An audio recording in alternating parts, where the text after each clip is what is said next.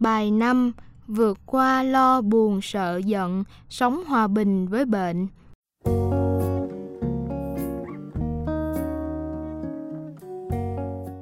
Thượng tọa tiến sĩ Thích Nhật Từ, Phó Hiệu trưởng Học viện Phật giáo Việt Nam tại thành phố Hồ Chí Minh, thuyết trình tại khu du lịch Tân Cảng, thành phố Hồ Chí Minh ngày 21 tháng 4 năm 2012. Đánh máy Trần Thị Minh Tâm, hiệu chỉnh đánh máy Giác Minh Duyên. 1. Nhân duyên với câu lạc bộ 4T Tôi biết đến câu lạc bộ này chưa đầy một tháng thông qua việc nối kết từ bác sĩ chủ nhiệm câu lạc bộ. Vừa qua, bác sĩ Hùng đã gửi tôi 4 bài viết về cách điều trị bệnh với lộ trình 4T. Tuy nhiên, phần chia sẻ hôm nay tôi chỉ nhấn mạnh T1 mà theo ngôn ngữ bác sĩ Hùng sử dụng là giảm stress và chuyển hóa stress, T2 về chế độ ăn uống, T3 về tập luyện và T4 nói về thuốc điều trị. Các bác sĩ là những chuyên khoa có lẽ đã trình bày 4T cho quý vị trong rất nhiều buổi nói chuyện. Thế nên, trong buổi chia sẻ hôm nay, tôi chỉ nhấn mạnh đến T1 dưới góc độ đạo Phật. Tôi giảng dạy triết học phương Đông tại Phật học viện thành phố Hồ Chí Minh. Về triết học Phật giáo, tôi phụ trách các môn logic học Phật giáo, ngôn ngữ Phật giáo, tâm thức học Phật giáo và lịch sử triết học Phật giáo. Các môn đó hoàn toàn không liên hệ gì đến trị liệu pháp mà chúng ta sẽ thảo luận. Tuy nhiên, trong 10 năm qua, với tư cách trụ trì chùa Giác Ngộ, trung bình mỗi ngày tôi tiếp xúc từ 2 đến 5 trường hợp Phật tử hay các cá nhân đến nhờ tôi trực tiếp tư vấn xoay quanh nỗi khổ đau về tâm lý hoặc những khủng hoảng trong hôn nhân vợ chồng trước bờ vực thẳm hoặc những chứng bệnh trầm cảm, rối loạn tâm thần bị ngộ nhận là ma nhập. Thông qua quá trình tư vấn, tôi rút ra những nhận thức sâu. Thứ nhất, thân và tâm theo Phật dạy có mối quan hệ biện chứng. Bệnh tật phát sinh ở thân có mối liên hệ đa chiều với tâm và ngược lại. Phần lớn chúng ta chỉ chú trọng đến việc điều trị y khoa, chức năng của bệnh viện và bác sĩ, không nhấn mạnh đến phần tinh thần. Điều đó hầu như cũng không được khích lệ. Bác sĩ Hùng là người nỗ lực nối kết hai phương diện vừa nêu nhằm giúp bệnh nhân ung thư giai đoạn đầu, giữa và cuối có thể sống quãng đời còn lại trong hạnh phúc. Việc đó nằm trong tầm tay của chúng ta. Thứ hai, thái độ sống dẫn đến lối sống là điều chúng ta không thể phủ nhận. Phần lớn chúng ta ít quan tâm thái độ sống vì nghĩ rằng nó không cần thiết trên thực tế, hầu như ai cũng có thái độ sống hoặc tiêu cực, hoặc tích cực, hoặc lạc quan, hoặc bi quan, hoặc năng động, hoặc bị động, vân vân, theo các cặp phạm trù đối lập. Làm chủ thái độ sống theo hướng tích cực, chúng ta sẽ làm chủ được vận mệnh của mình theo lời phật dạy. Thứ ba việc điều trị bệnh thân, bao gồm loại nặng nhất như ung thư, không thể tách rời khỏi việc điều trị thái độ tâm lý. Sự chán nản, tuyệt vọng dẫn đến trầm cảm dạng nhẹ và sau này nặng, ít nhiều đều dẫn đến nhận thức của tâm.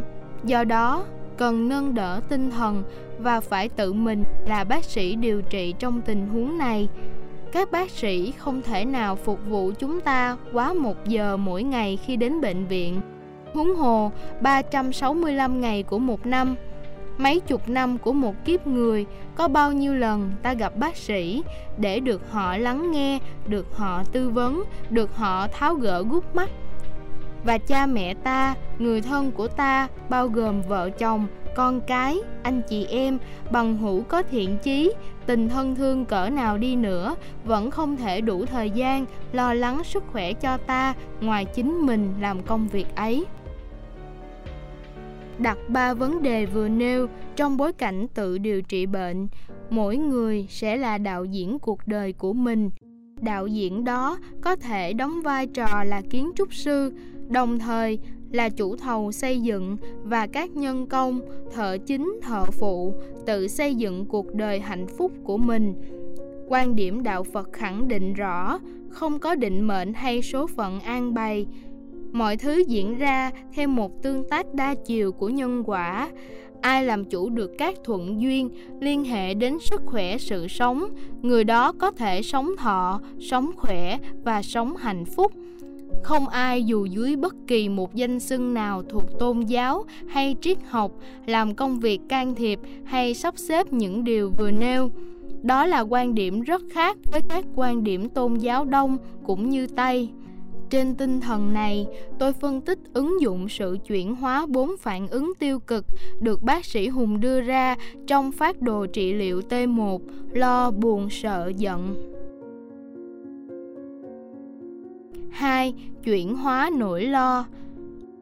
Lo lắng ở góc độ luật pháp, dân sự và đạo đức là một trách nhiệm. Cha mẹ không lo lắng cho tương lai của con là thiếu trách nhiệm. Vợ chồng không lo lắng cho nhau là thiếu tình yêu. Con cái không lo lắng cho cha mẹ là bất hiếu. Công dân không lo lắng cho quốc gia trong an nguy và phát triển thì chưa phải là công dân đúng nghĩa vậy, tại sao ta phải vượt qua nỗi lo? Theo đức phật, chúng ta đã đầu tư năng lượng cảm xúc, tri giác, tâm tư, nhận thức và thái độ sống quá dư thừa cho các công việc, sự kiện, con người. Mà lẽ ra, sự lo lắng không cần thiết nhiều đến thế. Như vậy, làm thế nào để tách bạch nỗi lo và tính trách nhiệm? Một người có trách nhiệm luôn luôn có lối ứng xử cam kết với những gì mình đang gánh vác và cố gắng hoàn thành nó trong thời gian ngắn với hiệu suất và hiệu quả cao hơn được phân công. Khi làm như thế, ta không cần phải gắn nỗi lo như bóng không rời hình, như âm vang không tách rời khỏi tiếng. Trong nhân thể học, nhất là về bàn tay, người có nước da quá trắng quá sáng trên mu bàn tay, da lòng bàn tay quá mỏng, đường chỉ tay chi chít và ở đốt thứ nhất trên năm ngón tay có nhiều đường sọc song song thì được lý giải là người có bệnh lo. Ở mức độ trách nhiệm thì người đó bao đồng. Chỉ cần giao những người đó công tác thư ký riêng hay quản đốc thì chủ lao động có thể an tâm và nhàn nhã vì các nỗi lo đã được tống khứ. Ai sở hữu đường chỉ tay đơn giản, ít chi chít, một đường thẳng không có các đường nhỏ, không có những đường cắt ngang, được xem là người sống đơn giản, vô tư, thản nhiên, nhưng không phải là thiếu trách nhiệm. Cường độ lo của chúng ta về một vấn đề thường diễn ra rất thường xuyên càng đầu tư mối lo vào một công việc, thì ta càng làm cho vấn đề đó được cường điệu hóa. Do vậy, ta khó ăn ngon ngủ yên, sống hạnh phúc trên phương diện tinh thần. Các doanh nghiệp đang trong cơn khủng hoảng tài chính toàn cầu như một giai đoạn nặng nhất hiện nay từ năm 2007 ít nhiều mang theo nỗi lo nợ xấu, lãi ngân hàng và đang dãy dụa chết dần chết mòn trên bất động sản, vốn liếng mà mình sở hữu vì mậu dịch gần như bế tắc kích cầu kinh tế của thế giới cũng không đủ sức vực dậy một nền kinh tế đang tê bại, liệt sụi và phải mất rất nhiều thời gian để vực dậy dần dần. Làm sao không lo? Vợ chồng lục đục bất hòa, không lo không được hầu như cái gì cũng có thể tạo ra nỗi lo, nhưng lo thế nào được xem là vừa đủ. Đức phật đã nêu ra công thức, quá khứ đã khép lại bởi thời gian và các sự kiện, tình huống liên hệ đến ta và con người trong tương quan xã hội. Việc lo vào nó sẽ chẳng giải quyết được vấn đề, chỉ mang lại cho ta sự rối rắm mà thôi. Đức phật đưa ra hai khuynh hướng nghĩ nhớ về những phút huy hoàng trong quá khứ sẽ trỗi dậy trạng thái tiếc nuối, mà tiếc nuối là năng lực tiêu cực, hủy hoại hạnh phúc hiện tại. Ta sống ảo trên hào quang đã không còn, nên hiện tại bị phớt lờ. Khuynh hướng hai, nếu đó là chuỗi dài nỗi khổ niềm đau, ba chìm bảy nổi nghịch duyên, thì ta đang tình nguyện hâm nóng khổ đau thêm lần nữa. Ở tình huống này ta là tác giả biến mình thành nạn nhân thứ hai trở lại. Sự kiện khổ đau đã kết thúc. Việc ta liên kết bằng ký ức với nỗi khổ niềm đau không còn, làm cho ta đang sống với nỗi đau. Và nỗi đau đó gặm nhấm chúng ta lần mòn ở hiện tại việc gắn kết những điều không thành công trong quá khứ, người có trách nhiệm quá cao và không biết rũ bỏ nỗi lo sẽ tự hành hạ trách móc mình, đè nén cảm xúc mình mà trên thực tế, chưa chắc người cộng sự sẽ cùng quan điểm như mình. Tại sao ta phải tự đặt ra tình thế khó xử? Lẽ ra, theo đức phật ta phải đặt tâm huyết, sáng suốt đầu tư vào hiện tại để tránh tình trạng xấu tương tự từng xảy ra trong quá khứ. Đức phật kết luận, dù gắn kết ký ức với sự huy hoàng hay nỗi buồn niềm đau cũng khiến giá trị hạnh phúc hiện tại bị mất hết. Gắn kết với nỗi lo thì khuynh hướng và hệ lụy của nó cũng tương tự. Do đó, tốt nhất hãy khép quá khứ khi nó kết thúc khuynh hướng thứ hai là hướng đến tương lai. Tương lai được hoạch định bằng mấy tháng trong năm, mấy năm trong một đời. Người theo nho giáo có câu, nhân vô viễn lự, tất hữu cận ưu. Người không có mối quan tâm xa, ắt hẳn sẽ tự rước nỗi buồn gần. Vì thiếu trách nhiệm, thiếu hoạch định, thiếu kế sách chiến lược, nên ta dễ trở thành con rối trong nghịch cảnh sự lúng túng dẫn đến quẩn trí, mù quáng trên việc hoặc sự kiện. Mà lẽ ra bình thường, ta giải quyết nó một cách dễ dàng và thành công. Đức phật khích lệ, ngoại trừ những đầu tư mang tính nhân, duyên tức là có điều kiện, quả tức là phản ứng tất yếu từ sự đầu tư có phương pháp, thì mọi nỗi lo về tương lai, thiếu nền tảng của nhân duyên quả được xem là dư thừa đây là thước đo cơ bản để ta không phải chúi đầu vào những nỗi lo toan không cần thiết. Phụ nữ thường lo nhiều hơn đàn ông vì bán cầu cảm tính của họ hoạt động mạnh hơn, vượt trội hơn bán cầu lý tính. Còn đàn ông thì lý tính mạnh, nhưng cảm tính lại yếu, cho nên bệnh lo thường gắn kết với chị em phụ nữ bằng gen di truyền, bằng cấu trúc sinh học hay bằng phản ứng hóc môn trên cơ thể phải nhận diện đâu là nỗi lo mang tính trách nhiệm và đâu là sự dư thừa để chúng ta không lo toan những thứ không cần thiết. Muốn như thế, ta phải rút kết từ tư tưởng phật dạy một số ứng xử sau. Một, khóa công việc ở nơi nó xuất phát. Ví dụ, công việc đó liên hệ đến công ty, thì thời gian đầu tư là 8 giờ hành chính tại nơi làm việc. Trở về nhà ta có 8 giờ sinh hoạt cá nhân và gia đình, không đeo bám nỗi lo dù được biện hộ dưới danh nghĩa bình phong của trách nhiệm gia đình, ta mới có thể sống hạnh phúc với vợ chồng con cái và người thân.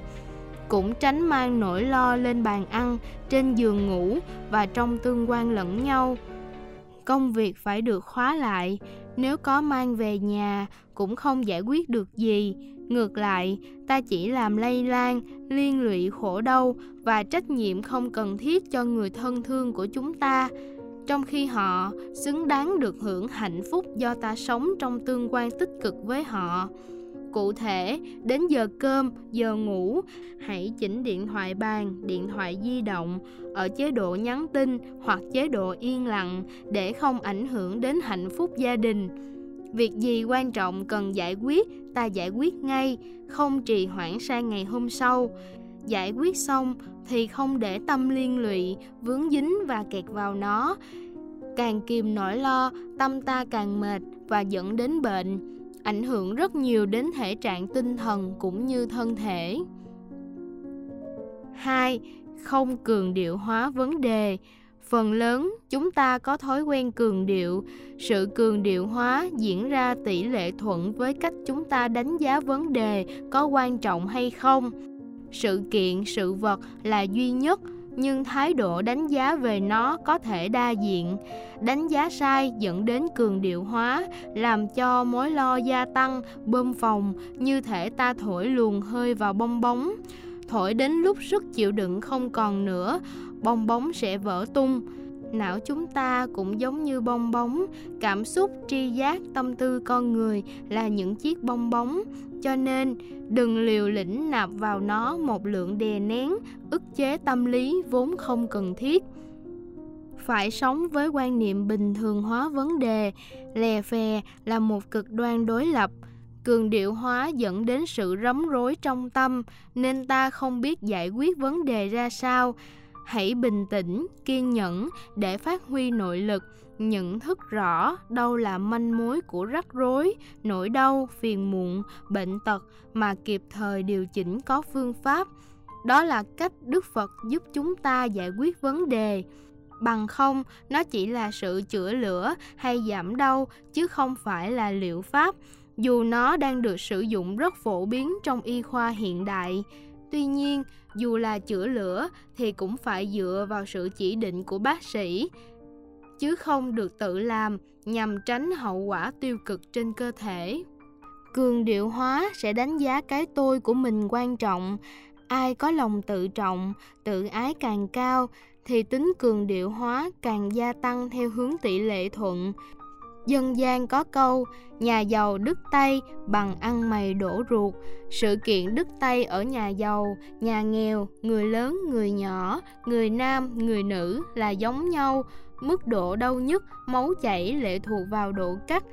Nhưng người có vai trò quan trọng, thường liên kết và suýt xoa bởi tình thân thương từ đồng minh, càng cường điệu hóa khi nỗi đau trỗi dậy còn kẻ nghèo biết rõ thân phận mình, không có đồng minh, không biết kêu ai, phải tự xử lý, nên họ vượt qua nỗi đau tương đối nhanh chóng. Đó là một trong những ảnh hưởng nội tại liên hệ đến thái độ sống, và do đó ta cần phải vượt qua vấn đề này để kết thúc nỗi lo. 3. Đặt ra vấn đề. Nếu lo mà giải quyết được, thì nỗi lo đó cần thiết còn nếu lo, chỉ dừng lại ở lo, hậu quả vấn đề đã từng xảy ra, chuyện chưa từng xảy ra, cũng chưa đi tới đâu, thì việc lo đó được xem là dư thừa. Ta không cần đầu tư công sức, thời gian vào nó, vì nó không ý nghĩa. Ngoài ra, ta có thể thay thế nỗi lo bằng các phận sự công việc cụ thể, đặc biệt là việc vận động cơ thể ở dạng có giá trị hơn ý nghĩa hơn thì tự động tâm chúng ta sẽ được chuyển sang một đài mới với mối quan tâm mới. Nhờ đó, nỗi lo được thoát ra một cách nhẹ nhàng, an toàn, khác với cách chúng ta nỗ lực đè nén để nỗi lo không có mặt. Đè nén là phản ứng tiêu cực về tâm lý, nên tránh trong y khoa. 3. Chuyển hóa nỗi buồn. Từ lo sinh buồn là quy luật kéo theo. Không ai lo mà không buồn. Buồn vì thất bại, buồn về nỗi khổ niềm đau Buồn vì nỗi oan, buồn vì chướng duyên nghịch cảnh Buồn vì người thân không hiểu mình Buồn vì cô đơn, buồn vì sống trong các bất công xã hội, vân vân. Có hàng trăm hàng vạn nỗi buồn khác nhau.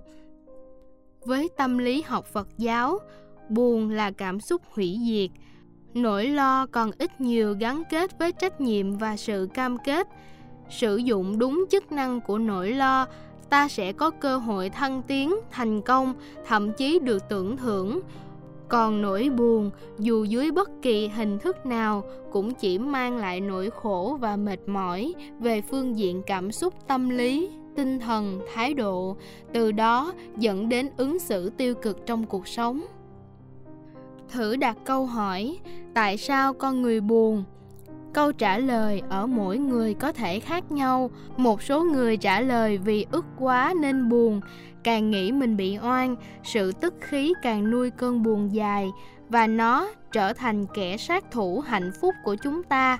Trong rất nhiều bài kinh, đức phật khích lệ chuyển hóa nỗi buồn là bước đi ban đầu để đạt hạnh phúc nghệ thuật chuyển hóa theo phật giáo thường bắt đầu bằng thuật thay thế, sau đó truy tìm nguyên nhân và cuối cùng dứt điểm là phải thực tập đúng phương pháp Bước 1. Thay thế Đạo Phật gồm rất nhiều pháp môn Pháp môn được hiểu nôm na là con đường chuyển hóa lối sống để chúng ta vượt qua nỗi đau bế tắc mà hệ quả của nó dẫn đến tình trạng bất hạnh cho mình và cho người.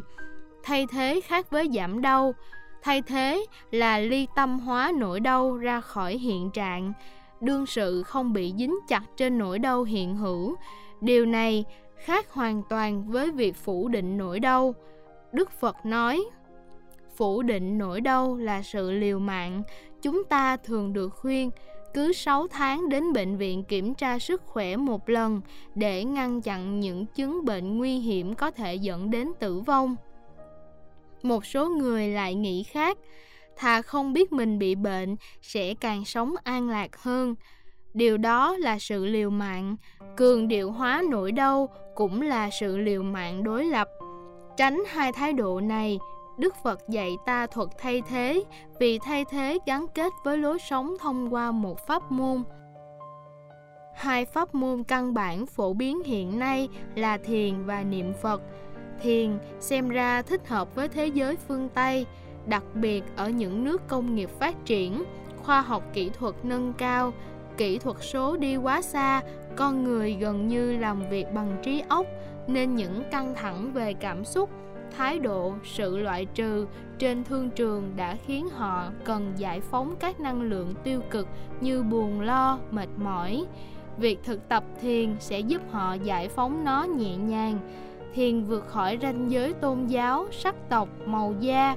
Thiền có thể áp dụng ở mọi nơi. Công thức thực tập đơn giản nhất là hít thở thật sâu theo bốn thì.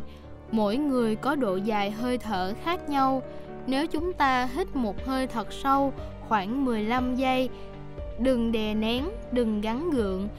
Đồng lúc ấy, Đạo Phật dạy ta quán tưởng trong tâm rằng ta đang đưa luồng thanh khí vào cơ thể để thay đổi, làm cho quá trình trao đổi chất được diễn ra tốt hơn, máu tươi nhuận hơn, neuron thần kinh được làm mới, tinh thần sảng khoái bởi luồng thanh khí này, ta liên tưởng mình đang hít vào hạnh phúc, bình an, sức khỏe. Đó là cách nạp vào các năng lượng hỗ trợ cần thiết chứ không phải sự giả tạo. Con người sống bằng cảm xúc và bị ảnh hưởng bởi cảm xúc rất lớn, cho nên khi đưa vào một lệnh điều khiển tự động thì ban đầu nó như một ước nguyện, sau này nó có khả năng tự điều chỉnh các nhận thức tiêu cực của chúng ta Đồng lúc ấy, ta giữ vài giây để khí được vận chuyển vào phổi xuống đan điền. Từ đan điền đi ngang qua phổi, thanh quản, sau đó ra mũi. Lúc đó ta quán tưởng mình đang tống trượt khí ra ngoài, cũng như vứt bỏ mọi khổ đau, buồn lo, bất hạnh, bệnh tật, bế tắc, những gì mà ta cho là mối đe dọa của hạnh phúc sau đó ta dừng lại vài giây, rồi tùy theo sức khỏe mà quy trình được lặp lại như ban đầu. Cũng cùng quy trình này, trong tứ niệm xứ, đức phật dạy chúng ta quán tưởng hỗ trợ. Khi hít một hơi thật dài, tôi cảm giác toàn thân hạnh phúc. Cái cảm giác toàn thân hạnh phúc là từ làn da, thớ thịt, tế bào, gân, xương cốt, não cho đến thái độ sống, hầu như không có gì ở trên thân và trên tâm mà không trải nghiệm niềm hạnh phúc ấy. Đó là nỗ lực để thay thế nỗi đau một cách an toàn và khi thở một hơi thở dài, tôi cảm giác mình đã tống ra những khổ đau để trải nghiệm sự an lạc toàn thân, tức là tự chúng ta cam kết vẫy tay chào với khổ đau thông qua nỗi buồn vốn là kẻ thù của hạnh phúc. Phương pháp niệm Phật thường có hai cấp độ, bình dân và tri thức. Ở cấp độ bình dân, người Phật tử nghĩ đơn giản rằng Đức Phật hiểu lòng mình nên khi buồn, ta tâm sự với Phật qua niệm Phật hoặc đối diện trước Ngài hoặc quán tưởng hình ảnh Ngài trong tâm. Sự độc thoại giữa ta và Đức Phật diễn ra trên một cái thế ta bày tỏ nỗi khổ niềm đau dẫn đến nỗi buồn và mong được phật hiểu để ta trút bỏ nỗi buồn đó. Những người không mạnh dạn nói với người thân của mình nhiều người khác lại khó khăn trong việc diễn đạt cảm xúc hoặc mặc cảm, rụt rè, ngại ngùng, tự ái nên thường sử dụng phương pháp niệm Phật để gắn kết vì họ nghĩ rằng ít nhất có một người nào đó tuệ giác cao hơn mình, sâu sắc hơn mình, hiểu các vấn nạn của mình và nâng đỡ tinh thần mình. Việc rũ bỏ nỗi buồn này cũng có thể thực hiện ở cách thức nhất định nào đó ở mức độ triết lý niệm phật không phải để cầu phật giúp mình việc này tránh cho mình việc kia bởi vì theo nhân quả ai làm nấy hưởng, ai chuyển hóa được cảm xúc thì người đó hạnh phúc. Còn ai ôm giữ nỗi buồn thì người đó là nạn nhân của bất hạnh. Phật không thể can thiệp hoặc tác động ngoài những bài kinh mà ngài tuyên giảng, ứng dụng đúng pháp thì tự động sẽ có kết quả. Giới tri thức tiếp nhận phương pháp niệm phật khoa học hơn niệm phật là nghệ thuật thay thế và ly tâm hóa nỗi buồn ra khỏi dòng cảm xúc, các sự kiện, sự việc, con người trong thời gian và không gian nhất định. Đó là sự ly tâm hóa an toàn. Trong kinh, đức phật đưa ra một ví dụ vòng tròn lăn trên mặt phẳng. Mỗi tích tắc, nó chỉ tiếp xúc trên mặt phẳng một điểm duy nhất, chứ không có điểm thứ hai khi tâm ta đặt vào danh hiệu phật như một nghệ thuật thay thế. Đồng lúc đó, ta không còn thời gian gắn kết với nỗi buồn quá khứ, hiện tại hay tương lai. Dù nỗi buồn có mặt, vẫn không ảnh hưởng đến sức khỏe của ta. Nhờ đó, ta thoát khỏi nó một cách nhẹ nhàng. Thông thường, ta đã làm công việc thay thế này rất nhiều nhưng không để ý ví dụ, nãy giờ quý vị ngồi tập trung nghe tôi chia sẻ bài pháp thoại, bên cạnh sông sài gòn là những âm thanh của cano, thuyền, tiếng chó sủa, tiếng người trò chuyện. Tất cả âm thanh vừa nêu đang hiện hữu, nhưng chúng ta không để ý. Như vậy, khi ta đặt mối quan tâm vào vấn đề khác có ý nghĩa hơn, giá trị hơn thì sự thay thế nỗi buồn, nỗi lo, nỗi sợ, nỗi bi quan sẽ được chuyển hóa. Trọng tâm việc niệm phật nằm ở chỗ ta đặt tâm mình vào trạng thái chân không không bị rơi bởi lực hút của trái đất, tức là không bị vướng dính vào bất cứ cái gì. Kinh kim cang phật nói, ưng vô sở trụ, nhi sanh kỳ tâm tâm không bị vướng kẹt vào buồn lo, gắn kết quá khứ, hiện tại, vị lai, thì người đó đang thanh tịnh hóa tâm. Ở điểm này, con người trải nghiệm hạnh phúc tuyệt đối. Chúng ta có thể sử dụng hai phương pháp này, nhất là phương pháp đầu. Người theo tôn giáo nào cũng có thể làm được. Đối với phương pháp niệm phật, nếu là tín đồ của thiên chúa giáo hồi giáo nho giáo lão giáo vẫn có thể niệm chúa giêsu niệm ngài Mohammed, niệm ngài Khổng Tử, Trang Tử, Lão Tử. Tùy theo đối tượng tôn giáo mà mình chọn nhân vật, miễn là thực hiện được mục đích thay thế tích cực thì nỗi lo không còn bị vướng dính. Bước 2 và 3 Truy tìm nguyên nhân đồng thời thực tập đúng phương pháp. Phần lớn, chúng ta bỏ qua việc truy tìm nguyên nhân, mà theo Đức Phật, nó đóng vai trò giải quyết vấn đề. Bài kinh đầu tiên sau khi Đức Phật giác ngộ và bài kinh di giáo cuối cùng, Đức Phật cũng nhắc lại nội dung đó bằng tựa đề bốn sự thật, thuật ngữ Phật học gọi là tứ diệu đế hay tứ thánh đế. Sự thật một, Đức Phật khuyên chúng ta thừa nhận khổ đau, bế tắc, trở ngại, bao gồm nỗi buồn, nỗi lo, nỗi sợ hay sanh già bệnh chết là một sự thật. Không nên phớt lờ nó, cũng không nên cường điệu hay đào tẩu khỏi nó, mà hãy nhìn dưới thái độ bản lĩnh để ta bước tiếp bước thứ hai. Sự thật hai, theo Đức Phật, có những nguyên nhân trực tiếp hoặc gián tiếp ở mình, ở người liên hệ đến thái độ sống, tham lam, giận dữ, mê mờ hoặc các dây mơ rễ má của chúng trong lối ứng xử dẫn đến hậu quả xấu và khổ đau. Việc tìm nguyên nhân, dây mơ rễ má của nó có thể giải quyết phần lớn vấn đề. Sự thật ba, tin tưởng hạnh phúc là kết quả tất yếu khi ta chặn đứng nguyên nhân của khổ đau bằng sự giảm và chuyển hóa khổ đau. Đây là trạng thái tích cực. Phần lớn, người ta ít tin vào khả năng trị lành bệnh ở chính mình. Do đó, phó mặc số phận cho vận mạng an bày là điều không nên.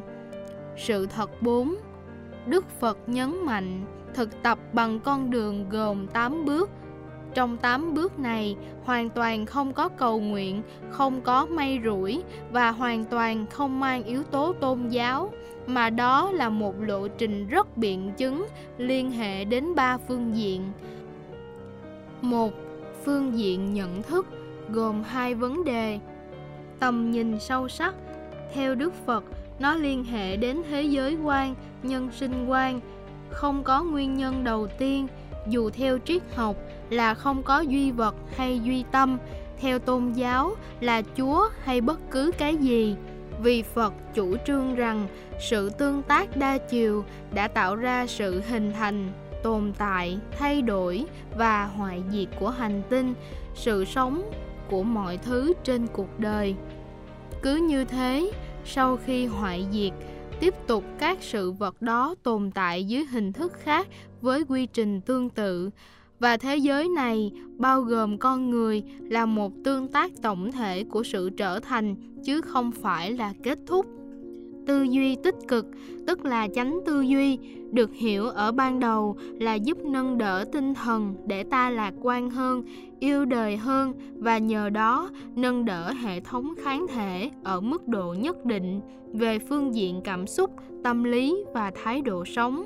Tác động tích cực đến cơ thể sẽ góp phần giảm bệnh và điều trị bệnh một cách có hiệu quả tư duy tích cực cao nhất theo đức phật là thoát khỏi tham lam, vốn dẫn đến nhiều hệ lụy vướng kẹt.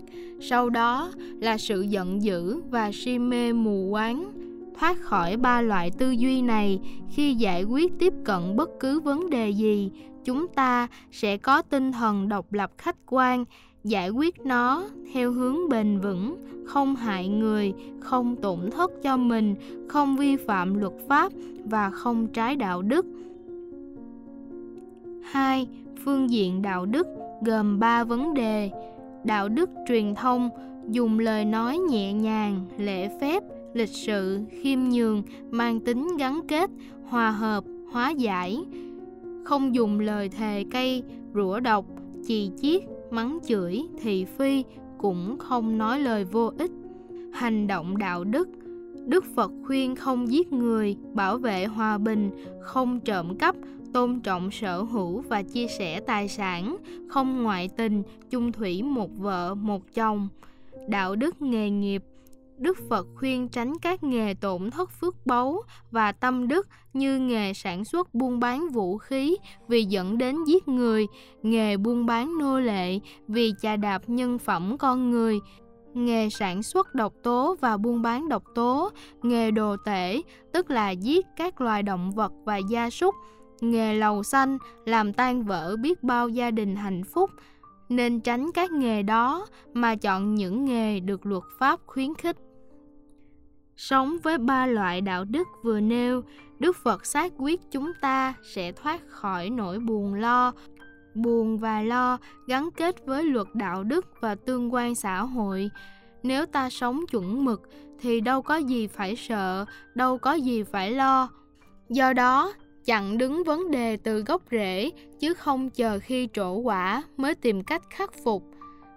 Đức Phật mô tả trong kinh chẳng khác nào đến lúc khác mới đào giếng ta sẽ có thể chết khát trước khi nước được phát hiện 3. Phương diện tu tập nội tỉnh gồm 3 vấn đề. Chánh niệm, đây là thuật ngữ Phật học, chỉ việc làm chủ cảm xúc, thái độ, lối sống trong các động tác đi đứng nằm ngồi, nói nín động tịnh thức ngủ. Ta làm chủ tâm mình, cảm xúc của mình, thấy rõ nội hàm của tâm thái độ ứng xử và các hành động trái luật trái đạo đức trái lương tâm ta nên ngừng lại và chuyển hóa nó chỉ tiếp tục phát huy những cái tốt đẹp giữ tâm bình thản trong mọi biến cố thăng trầm vinh nhục, thành công thất bại, thị phi và ngay cả trong tình huống bị hàm oan. Làm được như thế là ta đang trải nghiệm hạnh phúc giữa đời thường, điều đó rất cần thiết. Chánh định, nhờ có chánh niệm, tức là làm chủ tâm và cảm xúc, sự bình tĩnh nội tại sẽ giúp ta quán chiếu căn rễ của mọi vấn đề. Nhờ đó trí tuệ phát sinh và chiều sâu của nhận thức lối sống đạo đức của chúng ta được tăng trưởng theo năm tháng. Được như thế chúng ta sẽ có bản lĩnh lớn sức chịu đựng lớn sự kiên trì lớn và có thể nắm bắt thành công trong tầm tay như thấy rõ vân tay trong lòng bàn tay mình vậy, chánh tinh tấn là siêng năng siêng năng từ bỏ khổ đau, siêng năng nuôi lớn hạnh phúc, siêng năng chặn đứng khổ đau đã có và siêng năng phát huy hạnh phúc hiện tại. Nếu ứng dụng trong trị liệu bệnh, chúng ta phải siêng năng uống thuốc, siêng năng tập luyện, siêng năng làm chủ ăn uống và siêng năng giảm stress, chuyển hóa stress. Bốn tinh tấn này rất quan trọng và là sợi dây xuyên suốt nối kết bảy yếu tố còn lại của bát chánh đạo, dẫn đến con đường đúng đắn về lối sống, tuổi thọ, sức khỏe, hạnh phúc, trí tuệ và bất cứ thành tựu sự nghiệp nào. Nói chung, chuyển hóa nỗi buồn phải dựa vào ứng dụng tích cực mới có kết quả. 4. Chuyển hóa nỗi sợ Sợ hãi theo đạo Phật có gốc rễ từ vô minh. Phật giáo định nghĩa vô minh là loại nhận thức không dựa trên nền tảng cách giải quyết vấn đề của nhân quả. Vũ trụ này có mối liên hệ nhân quả. Các thiên hà, giải ngân hà, các hành tinh, định tinh, quy luật vận hành của chúng, quỹ đạo của chúng đều theo quy luật vật lý. Đức phật cũng đề cập đến quy luật sinh học, quy luật phật pháp, quy luật đạo đức và Ngài đề cập đến quy luật nhân quả. Trong kinh, Đức Phật xác định ai sống đúng với năm quy định vừa nêu được xem là người có trí tuệ. Như vậy, định nghĩa trí tuệ của đạo Phật khác với kiến thức rộng. Mặc dù kiến thức là một trong những phương tiện tốt để có trí tuệ, nhưng không phải là tự thân của trí tuệ một người có kiến thức rộng, bao gồm các khoa học gia trong lĩnh vực chuyên môn. Nhưng nếu không ứng xử vấn đề trên phương diện nhân quả, thì theo phật giáo, vẫn bị kẹt vào vô minh, và khổ đau vẫn có thể đeo bám gắn kết họ.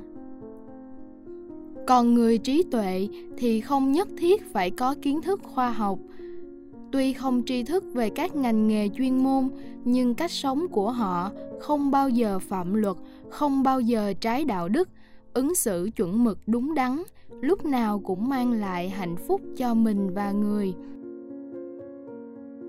Tại sao sợ? Vì chúng ta chưa nắm rõ cốt lõi vấn đề. Khi thấy rõ mồn một thì không có gì phải sợ sợ bệnh dẫn đến sợ chết bởi ta không biết mình sẽ sống bao lâu chết như thế nào thay vì đầu tư thời gian vào nỗi sợ đạo phật dạy chúng ta hãy tìm nguyên nhân tại sao mình bệnh rồi ngăn chặn bệnh bằng cách thực tập theo công thức 4T. Theo tôi, đó là công thức trị liệu rất chuẩn, là chân lý muôn đời. Đông Tây Y cũng chỉ chừng đó vấn đề thôi. 4T là sự phối hợp đầy đủ và toàn diện.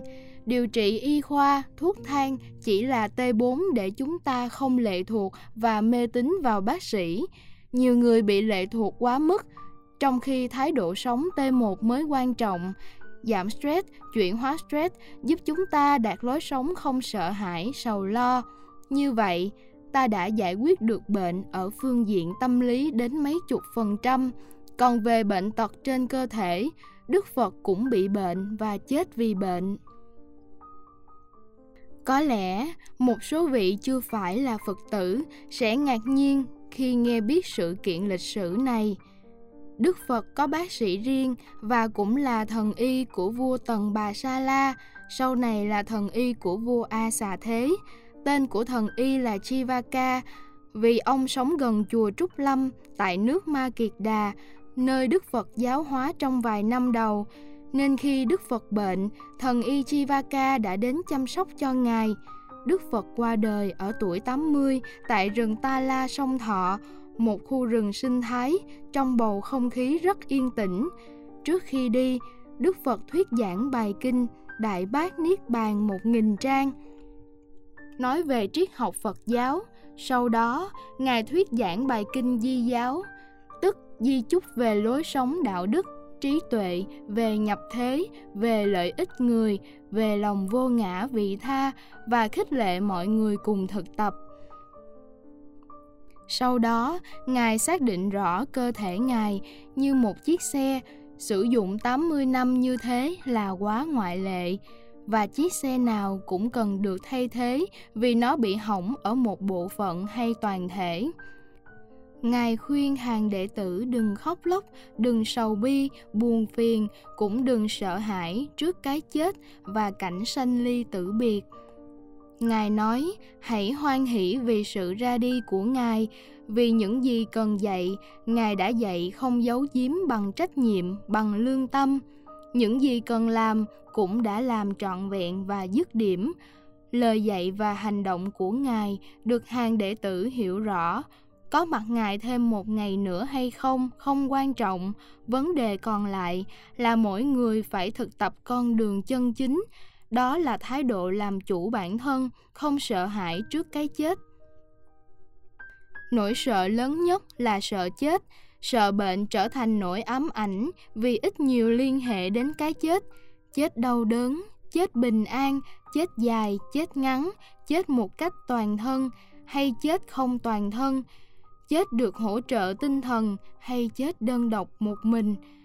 Càng suy nghĩ, suy diễn nhiều chừng nào, nỗi sợ càng diễn ra theo chiều hướng tỷ lệ thuận. Do vậy, đức phật khuyên hãy thản nhiên, rồi việc gì xảy ra, ta cũng hoan hỷ chấp nhận như thế. Để chuyển hóa nỗi sợ, trong kinh, đức phật dạy các vấn đề sau. Mọi thứ đều theo quy luật và quy trình sợ không giải quyết được vấn đề, không sợ cũng không vì thế mà vấn đề trầm trọng thêm. Nó như vậy là như vậy. Công thức đức phật đưa ra trong kinh pháp hoa là nhân duyên, quả báo, trước sau, như thế là như thế.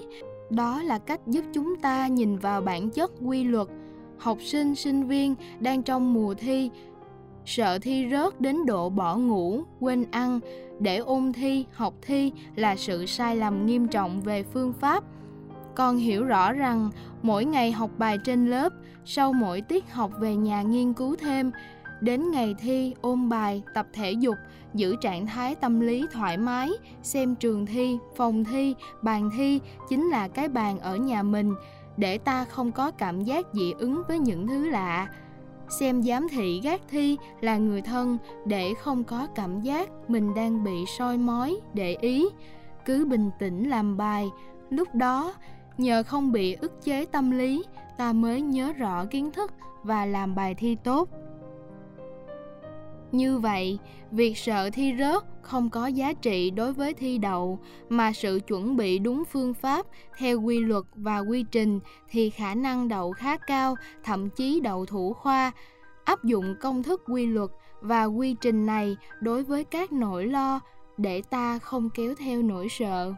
Nhất là sợ thất bại, sau khi đầu tư một cách bài bản mà kết quả không như ý, lúc đó chúng ta phải tự nhận thức nhân như thế, tức là điều kiện chính, duyên, tức là những điều kiện xung quanh, những tác động ngoại tại, theo chiều hướng thuận hoặc nghịch, nên dẫn đến kết quả như thế.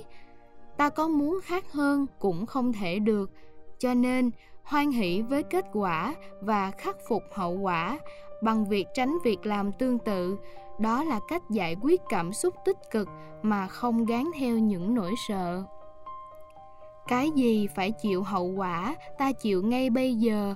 Khi mình còn sức khỏe, còn bình tĩnh, còn đủ điều kiện, chứ chờ đến già, việc đó nếu đến thì ta sẽ không còn đủ sức đối chọi nữa. Không trốn tránh, không đào tẩu, không qua mặt luật pháp. Đó là lối sống đối diện trước sự thật, với lương tâm, tiếp giáp với cuộc đời. Một lối sống rất tích cực chấp nhận mọi thứ xấu nhất có thể xảy ra. Thông thường trong quá trình chuẩn bị người ta đầu tư và nghĩ đến khả năng tốt nhất thành quả cao nhất ít ai nghĩ đến hậu quả xấu nhất. Chúng ta phải tính cả hướng ngược lại. Thì khi bất trắc xảy ra ta không còn sợ vì không có cái gì bất ngờ. Lên một kịch bản và chuẩn bị những giải pháp thậm chí phương án A, phương án B, phương án C cho những tình huống xấu nhất. Sự định lượng trước vấn đề sẽ giúp chúng ta thản nhiên, mà thản nhiên là nghệ thuật vượt qua khỏi sợ hãi. Bản lĩnh đạo đức khác hoàn toàn với sự liều mạng. Kẻ liều thường không sợ theo kiểu, cùi không sợ lỡ, điếc không sợ súng kẻ phạm tội giết người bị tuyên án tử hình có giết vài chục người nữa thì cũng chừng ấy bản án thôi, dẫn đến thái độ chai lì tâm và không còn sợ bất cứ cái gì. Tránh sự liều mạng đó chuyển hóa nỗi sợ đây. Là ta hãy đặt mình trong bối cảnh của đạo đức, luật, lương tâm. Ba tiêu chí này làm thước đo đánh giá cách ứng xử giữa mình với xã hội. Giả sử ta đã sống tốt hết mức, luật phù hợp, đạo đức chuẩn mực lương tâm trong sáng mà vẫn bị lời thị phi như cây muốn lặng mà gió chẳng ngừng thì không dạy gì ta để cơn cuồng phong của nỗi sợ hãi tấn công mình mà ta phải càng bình tĩnh hơn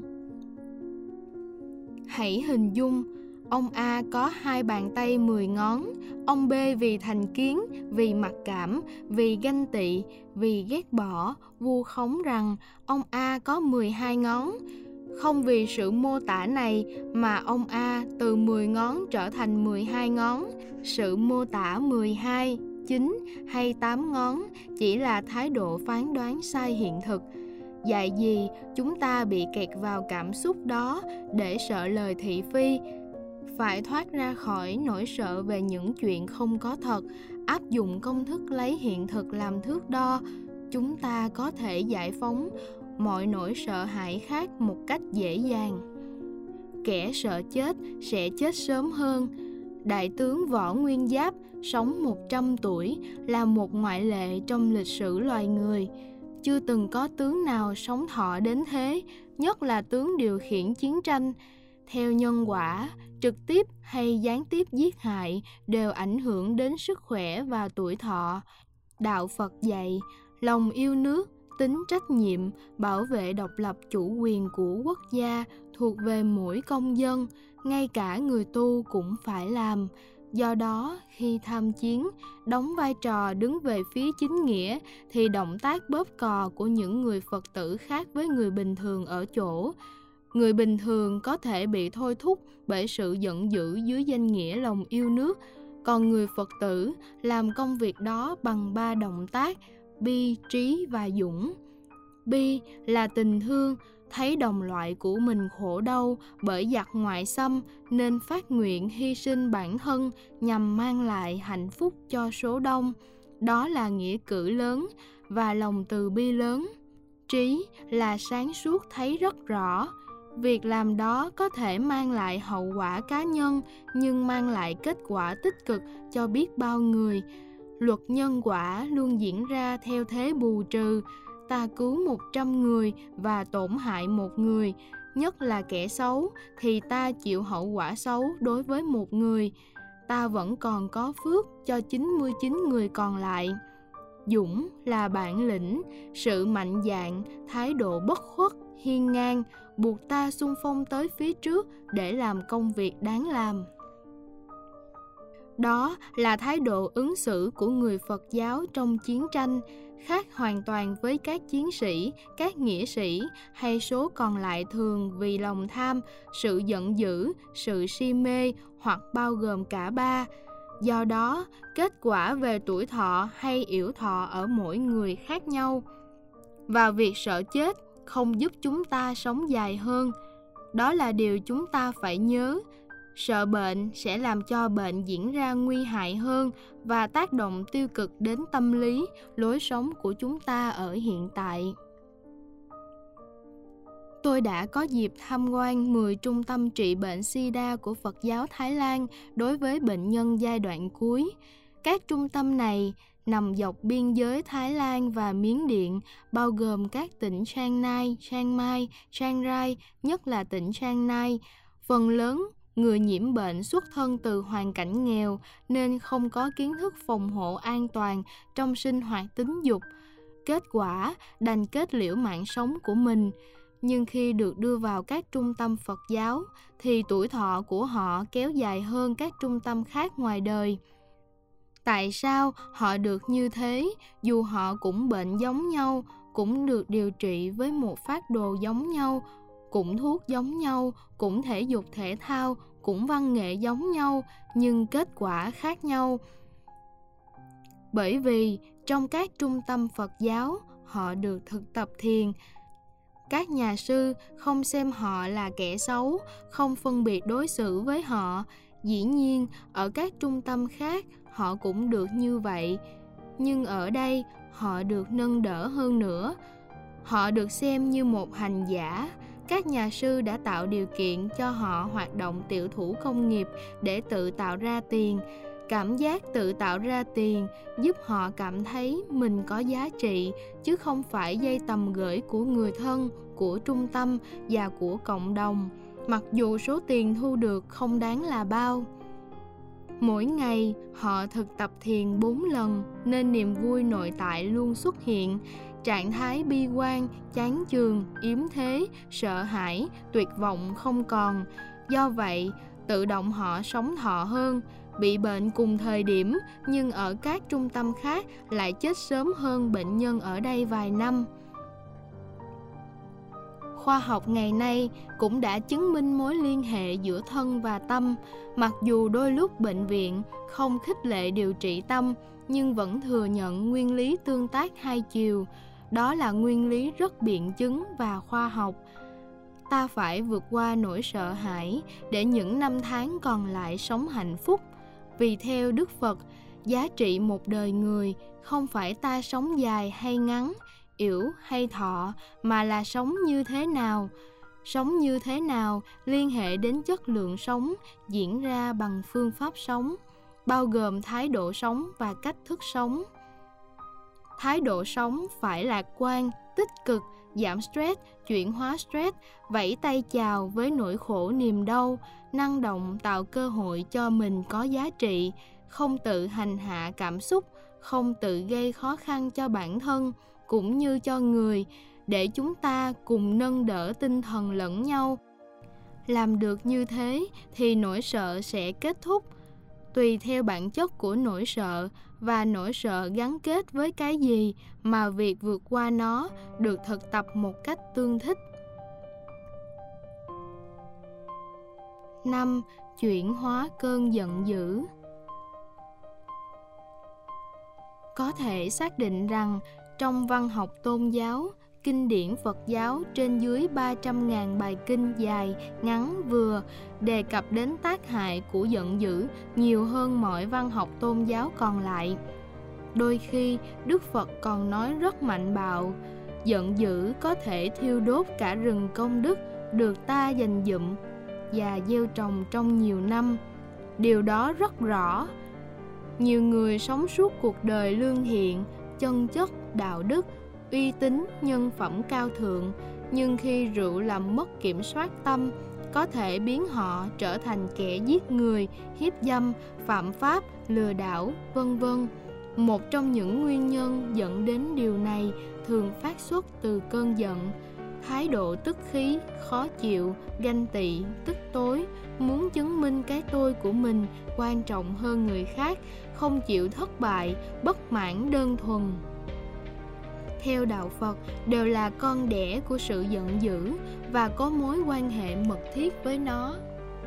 Mọi rắc rối trong cuộc đời cũng luôn gắn kết với sự giận dữ, thể hiện bằng thái độ, tức là sự bất bình, khó chịu hoặc không muốn bận tâm, thích đứng với tư cách bàn quan, không thích gắn kết với, không chịu trách nhiệm về, đều là con đẻ của sân, về lời nói thì đó là sự quát tháo, chì chiết hoặc ngữ điệu căng thẳng, hằng học, thậm chí mặc dù lời lẽ nghiêm túc đàng hoàng, nhưng ngữ điệu làm cho người ta phản ứng.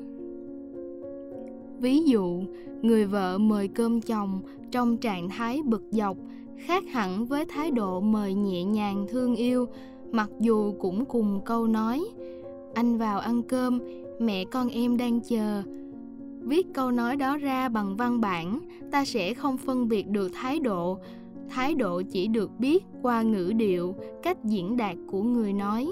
Nếu cộng với ngôn ngữ hình thể là tay chân, ánh mắt, gương mặt, thì người nghe càng cảm nhận đồng tình hay phản đối một cách rõ ràng hơn. Huống hồ những lời quát tháo, chửi bới, chì chiết biểu lộ rõ cơn giận dữ đối với thân, nặng nhất là giết người, hủy hoại các công trình. Đơn giản hơn là thương tổn đến mạng sống, nhẹ hơn nữa là hành động tay chân, bao gồm sử dụng vũ khí hay động tác gây ảnh hưởng thân thể, sức khỏe, mạng sống của con người đều được xem là biểu hiện nặng nhất của tâm sân khi sống với tâm sân ta không thể nào hạnh phúc sống trong nỗi hàm oan hầu như không ai không tức. Nhưng tức chẳng giải quyết được vấn đề. Để khắc phục theo phật giáo chúng ta cần thực tập những điều sau. Không làm thay thế chức năng của luật. Thử liên tưởng đến sự kiện bé Hào Anh tại huyện Đầm Dơi, tỉnh Cà Mau vào năm ngoái, khi hai vợ chồng Giang Thơm trừng phạt hành hạ cậu bé thậm tệ hơn các nhà tù thời Trung Cổ, dẫn đến thương tật vĩnh viễn gần 70%. Làng sớm biết được đều phẫn nộ, nếu chính quyền địa phương không can thiệp kịp thời, án mạng, ẩu đả đã có thể xảy ra giữa một bên, bên vực vợ chồng Giang Thơm và một bên chứng kiến sự bất công đối với bé Hào Anh bị hành hạ. Rất may, chuyện đó được ngăn chặn kịp thời. Tại sao những người bất bình phải ứng xử như vậy? Bởi vì họ nghĩ hai vợ chồng này quá ác độc nên phải dạy một bài học thích đáng để về sau khi hợp đồng với những người nghèo khác thì phải đối xử với người làm trên tư cách con người với nhau. Tuy nhiên, vấn đề ở đây họ đã phạm sai lầm lớn là định thay thế vai trò của luật pháp. Luật có quy trình của luật, ta chỉ xem nó là nghi can.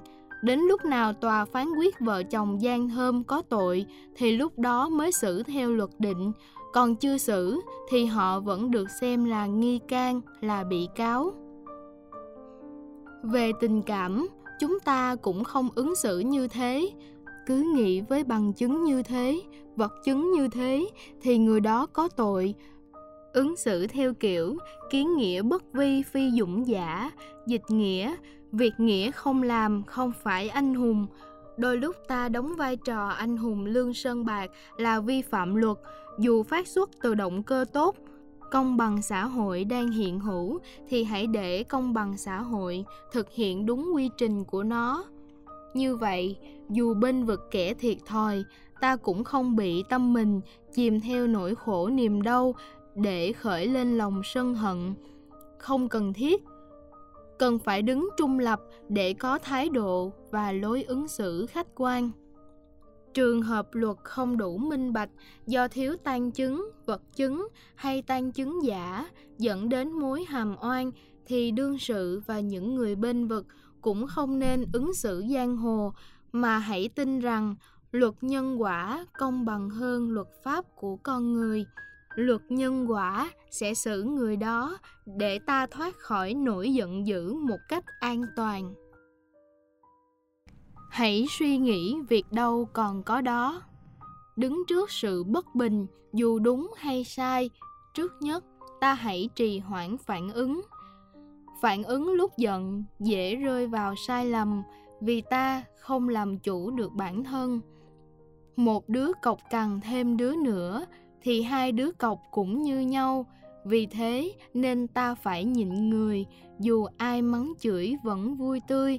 Mặt toan có người đành gây sự, vững dạ an tâm nở nụ cười. Đó là thái độ ứng xử khôn ngoan từ một bài thơ vô danh chúng ta không nên biến mình trở thành nạn nhân vì phản ứng trong giận dữ, sẽ dẫn đến nhiều hậu quả tổn thất và hệ lụy nối tiếp về sau. Thậm chí có thể muộn màng, chứ chẳng giải quyết được vấn đề. Do đó, hãy bình tĩnh, hít thở thật sâu. Oxy đưa vào não sẽ làm cơn giận tụt xuống, tim mạch điều hòa, phát biểu quá nhanh, quá gấp quá vội, sẽ làm chúng ta bấn loạn tinh thần rồi giận mất khôn. Lúc đó, dù ta ứng xử tự vệ hay tấn công, đều có thể dẫn đến tổn thất. Kẻ chết, người đi tù, kẻ thương tật, không tốt đẹp cho ai. Chúng ta có thể suy nghĩ với chút cái tôi, miễn giúp mình thoát khỏi cơn giận dữ. Hơi đâu mà lấy chén kiểu chọi chén đá chúng ta cứ tạm thời xem mình là chén kiểu, thì việc chọi thí mạng đó là lỗ lã, chứ không lợi ích gì. Bằng cách nghĩ này, chúng ta có thể làm chủ được cơn giận, hoặc hãy nhớ câu nói dân gian, tránh voi chẳng hổ mặt nào. Đây là lời đề nghị chúng ta thay đổi không gian, nơi cơn giận dữ đang có mặt. Vợ chồng cãi nhau thì đừng phân biện hơn thua thắng và thua trong vợ chồng là sự đổ vỡ và mất hạnh phúc. Trong vợ chồng, không có thắng thua mà chỉ có hợp tác. Tình bạn cũng vậy, tránh áp dụng công thức trắng đen phải quấy. Tình cảm đòi hỏi sự cao thượng để vượt qua, cho nên bị hàm oan cũng không cần phải biện hộ quá sớm. Đợi dịp khác, khi người tạo hàm oan cho mình, thoát khỏi cơn giận dữ thì ta chia sẻ người đó mới có thể lắng nghe sai sót, ngộ nhận và sẽ khắc phục. Lưu ý, việc góp ý phải được thực hiện lúc không có người khác xung quanh để họ không bị tự ái, không nghĩ rằng bị mình làm lớn chuyện. Từ đó, có con đường quay về. Còn nếu ta đẩy họ vào chân tường, dù ta có đúng đi nữa, thì sự tự ái dồn dập có thể khiến họ phủ định nó mà làm liều giải pháp win-win solution trong hạnh phúc. Tức là cả hai cùng thắng, chứ không có bên thắng bên thua. Áp dụng công thức này trong quan hệ vợ chồng, quan hệ tình thân, quan hệ đối tác sẽ dẫn đến sự đắc nhân tâm. Muốn như thế thì chúng ta phải có tâm cao thượng. Cao thượng được hiểu là thái độ tha thứ ta không thể tha thứ về những gì vi phạm luật pháp mà tha thứ dân sự, những lỗi trong tương quan giữa mình và người. Tha thứ đó là quyền hạn nằm trong tầm tay của chúng ta. Còn luật thì có các tiêu chuẩn ân xá vào những ngày quan trọng của quốc gia. Đúng với tiêu chí phấn đấu, thể hiện sự chuộc lỗi và những nỗ lực được giám thị xác nhận và đề xuất khi ấy tổng thống hay chủ tịch nước sẽ ra văn bản ân xá hàng năm Việt Nam ân xá khoảng 10.000 phạm nhân vào những dịp lễ lớn như kỷ niệm 10 năm, 15 năm, 20 năm, ngày quốc khánh, vân vân. Đó là tha thứ về luật thuộc chức năng của luật và nhà nước. Còn tâm cao thượng ở mỗi người là tha thứ dân sự. Chúng ta phải hiểu lỗi lầm là thuộc tính của người phàm, thay vì giận họ vô ích trong khi ta cũng có thể sai lầm cần được tha thứ thì hãy tha thứ nhằm xây dựng hạnh phúc. Không ai chu toàn sở đoạn có thể khiến con người mất thiện cảm gây ấn tượng xấu với người khác ta cũng có thể như vậy. Cho nên, lấy mình làm ví dụ, làm hệ quy chiếu để cảm thông hơn và nhờ đó chúng ta dễ vượt qua bằng sự tha thứ hơn. Xin lỗi, không phải là yếu hèn mà là biểu hiện của sự tiến bộ và cao thượng. Nó đồng hành với bản lĩnh. Nhận lời xin lỗi, người kia sẽ dễ bỏ qua cơn giận trong hai dịp quá vui hoặc quá buồn thì lời xin lỗi nhằm nối kết tình thân dễ thực hiện nhất. Quá vui làm cho người ta cảm thấy mình cao thượng, quá buồn không ai nâng đỡ, nên khi có người đến chia sẻ thì tự động xuất hiện sự nối kết tình thân. Ta phải chọn thời điểm thích hợp để việc nối kết được thành công. Mỗi người đều có khoảnh khắc thích hợp trong ngày tránh những giờ căng thẳng, giờ cơm, giờ ngủ, giờ bận rộn, không thể nào chia sẻ lỗi dân sự với nhau và để cơn giận ở một người nào đó được kết thúc. Theo đức phật, con người không phải là kẻ thù của con người. Giận con người là một sự xa xỉ. Tham sân si là kẻ thù chung của nhân loại. Cho nên nếu khởi được thánh chiến, thì đức phật khuyên chúng ta hãy nắm tay nhau, cùng nối kết để thánh chiến chống tham sân si, buồn sợ, khổ, bế tắc, nhằm giúp thế giới hạnh phúc, hòa bình hơn, chứ không phải thánh chiến chống lại con người. Ai chưa thoát khỏi tham sân si thì có thể có lỗi, có thể làm mình không vui, có thể biến mình thành nạn nhân vì vậy, hãy hỗ trợ giúp họ vượt qua thái độ sống tiêu cực. Đó cũng là cách trị liệu cho bản thân mình. Nhờ nhận thức như thế, nên người ta khống chế cơn giận dữ một cách dễ dàng. Ngoài ra, còn rất nhiều phương pháp mà thời gian thì có hạn, nên tôi không thể trình bày thêm. Sau khi chuyển hóa bốn cảm giác tiêu cực lo, buồn, sợ, giận, thì việc sống hòa bình với bệnh sẽ không mấy khó khăn. Lo bệnh, buồn bệnh, sợ về bệnh và giận về bệnh sẽ làm cho cuộc sống chúng ta bị kết liễu sớm hơn. Nếu có sống cũng không trọn vẹn với ý nghĩa cuộc đời, cho nên đừng tự hành hạ chính mình hãy tìm cơ hội để quãng đời còn lại của chúng ta dù dài hay ngắn sống một cách ý nghĩa trọn vẹn với tư cách con người. Đó là giá trị một đời người. Đức Phật chia sẻ kinh nghiệm vượt qua cơn bệnh ở tuổi 80 của Ngài. Ngài thực tập thiền để tìm niềm vui nội tại, vượt qua nỗi đau, tư thế đau vẫn khiến ngài phải trở mình qua lại cái đau trên cơ thể thì không cách gì tránh khỏi. Thời đức phật lại không có thuốc gây mê, thuốc tê, thuốc giảm đau. Tất cả điều trị bằng phương pháp đông y. Đức phật không dùng đông y, mà ngài dạy chúng ta phương pháp tâm lý, phương pháp chuyển hóa để vượt qua nỗi đau. Ngài dạy, hãy quán tưởng, thân thể này không phải là tôi tôi không bị kẹt vào thân thể này.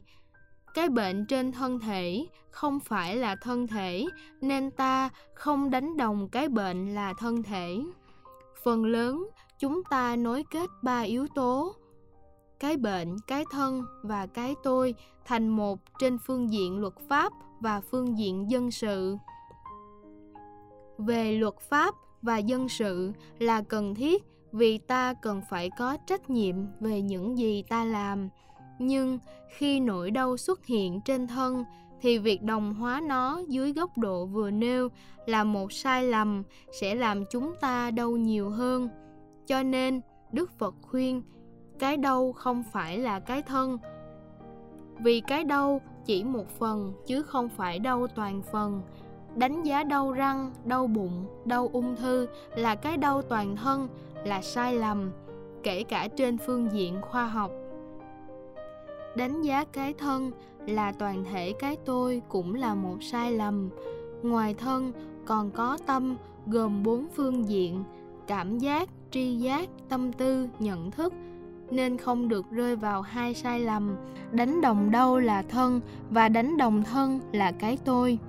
Nhờ thế, cái đâu đang có mặt trên thân không ảnh hưởng đến tâm chúng ta. Cái đau vẫn tiếp tục có mặt, nhưng được ly tâm hóa khỏi tâm. Đó là cách giảm đau có phương pháp. Đức phật dạy tiếp, cảm giác, tri giác, tâm tư, nhận thức không phải là tôi, không sở hữu của tôi, không là tự ngã của tôi. Quán vô ngã, không có cái tôi trên đau khổ, thì khổ đau đang có, được chúng ta làm chủ chúng ta không cường điệu, không quan trọng hóa, không phớt lờ, không làm liều kết liễu nó, mà bình tĩnh sáng suốt để sống chung một cách hòa bình. Thời đức phật không sử dụng nghi thức cầu an như bây giờ. Mỗi khi ai bệnh, thường mời đức phật và các đệ tử của ngài thì bài kinh vô ngã mà nội dung tôi vừa tóm tắt được sử dụng làm nội dung để tư duy về và thực tập đến đâu đức phật cũng dạy bài kinh đó. Ngã một lần, ta đứng dậy lần thứ hai. Ngã một trăm lần, ta đứng dậy lần thứ một trăm lẻ một. Đứng không nổi thì bò bò không được thì vẫn cần đến sự trợ giúp chuyên khoa từ người khác. Tinh tấn ba la mật trong đạo phật dạy chúng ta không bỏ cuộc nhiều người bệnh sơ sơ đã nghĩ rằng mình là gánh nặng của người thân rồi tự tử chết. Thật đáng tiếc. Phải thấy rõ, bệnh không phải là mất tất cả ý nghĩa cuộc đời. Tương tự, đối với khổ sầu bi lụy cũng vậy. Hàng mặt tử, có lần than vãn qua hai câu thơ, người đi một nửa hồn tôi mất, một nửa hồn kia bỗng dại khờ nếu ta hiểu theo ngữ cảnh của cuộc tình ngang trái giữa hàng mặt tử và cô phật tử mộng cầm, thì người đi trong cuộc tình này được hiểu là người tình mà anh phải chia tay. Kết quả khổ đau còn lại là trái tim, khối óc, tâm hồn của hàng mặt tử bị vỡ đôi. Một nửa mất hút không dấu vết, nửa còn lại có cũng như không, bỗng dại khờ. Rất may ông không dùng cụm từ điên dại. Vì nếu ông dùng cụm từ điên dại trong ngữ cảnh này, thì ông đã gián tiếp giết hại không biết bao nhiêu con người, quý mến dòng thơ lãng mạn, tình tứ của ông. Bởi sức truyền cảm và liên lụy trong thơ ca rất cao, nếu nội dung đó tiêu cực. Ngược lại, truyền cảm và tác động tích cực cũng rất lớn nếu nội hàm của nó có giá trị. Trên thực tế, hàng mặc tử không chết vì thất tình mà chết vì bệnh. Đặt cho ông một ngữ cảnh rộng hơn, ngoài cuộc tình ngang trái giữa hai người khác đạo, thì người đi ở đây được hiểu là người thân chết. Vậy, vỡ đôi hạnh phúc thành hai mảnh làm gì? Tình yêu không phải là toàn thể của sự sống, mất mát cái gì đó không phải là tổng thể của cuộc đời. Hãy bình tĩnh nhìn lại, mất cái đó, ta còn những cái khác. Tương tự, bị chứng bệnh mất một bộ phận trên cơ thể, không có nghĩa là mất tất cả. Ta vẫn còn vợ chồng, con cái, người thân, sự nghiệp. Nếu ai bất hạnh sống cô độc, thì phải nghĩ mình còn nhiều thứ khác như những mối quan hệ xã hội, tình thân trong các câu lạc bộ để cùng chia sẻ, cùng vui cười nhảy múa, cùng tích cực, cùng lạc quan. Còn hàng trăm, hàng triệu thứ, chỉ cần mở mắt là ta nhìn thấy. Chỉ cần chạm tay là ta có thể cảm nhận. Chỉ cần suy luận là có thể biết. Do đó, đừng vì một chứng bệnh, một mất mát mà ta đánh đồng rằng ta mất tất cả. Phải rũ bỏ suy luận và lối sống tiêu cực như vừa nêu. Sống hòa bình với bệnh chúng ta mới không để bệnh tấn công bắt nạt mình. Kính chúc quý vị sức khỏe và hãy cố gắng nhân rộng mô hình 4T trên toàn quốc. Tại Ấn Độ, câu lạc bộ cười dựa vào triết học Phật giáo và yoga đã có mặt khắp nhiều tỉnh thành, giúp con người rũ bỏ nỗi đau, nỗi buồn, phiền muộn, sợ hãi bệnh tật. Nhân rộng mô hình cần có phương pháp và những hỗ trợ hợp tác đa phương. Vừa rồi, tôi chia sẻ với bác sĩ Quang, tôi sẽ in 4 bài của bác sĩ và ấn tống miễn phí để quý vị có thể tặng cho người thân của mình. Nghe một buổi nói chuyện từ chuyên gia bao gồm các bác sĩ, rồi quý vị sẽ quên, nhưng với một quyển sổ tay trong túi mình, ta có thể đọc lại bất cứ lúc nào. Đồng thời, chúng tôi sẽ phát tâm cho đọc dạng âm thanh đưa vào CD để ai đang lái xe hoặc ở nhà cũng có thể bật lên nghe. Tôi cho rằng bốn bài viết của bác sĩ Quang rất có ý nghĩa trong việc nâng đỡ tinh thần, góp phần điều trị nhiều chứng bệnh chứ không chỉ riêng ung thư. Bất cứ bệnh nào cũng cần sự nâng đỡ tinh thần và điều trị bằng 4T, giảm và chuyển hóa stress, làm chủ chế độ ăn uống, làm chủ thói quen luyện tập, theo đuổi có phương pháp sự chỉ định của bác sĩ về điều trị bệnh tật. Không thể có sự hoàn phục sức khỏe mà không liên hệ đến quy trình 4T vừa nêu. Tôi rất mong câu lạc bộ 4T sẽ được lan rộng khắp mọi nơi. Nếu thành công, ta nên dịch sang tiếng Anh, tiếng Hoa để ấn tống phổ biến miễn phí. Điều đó góp phần xây dựng hạnh phúc cho con người.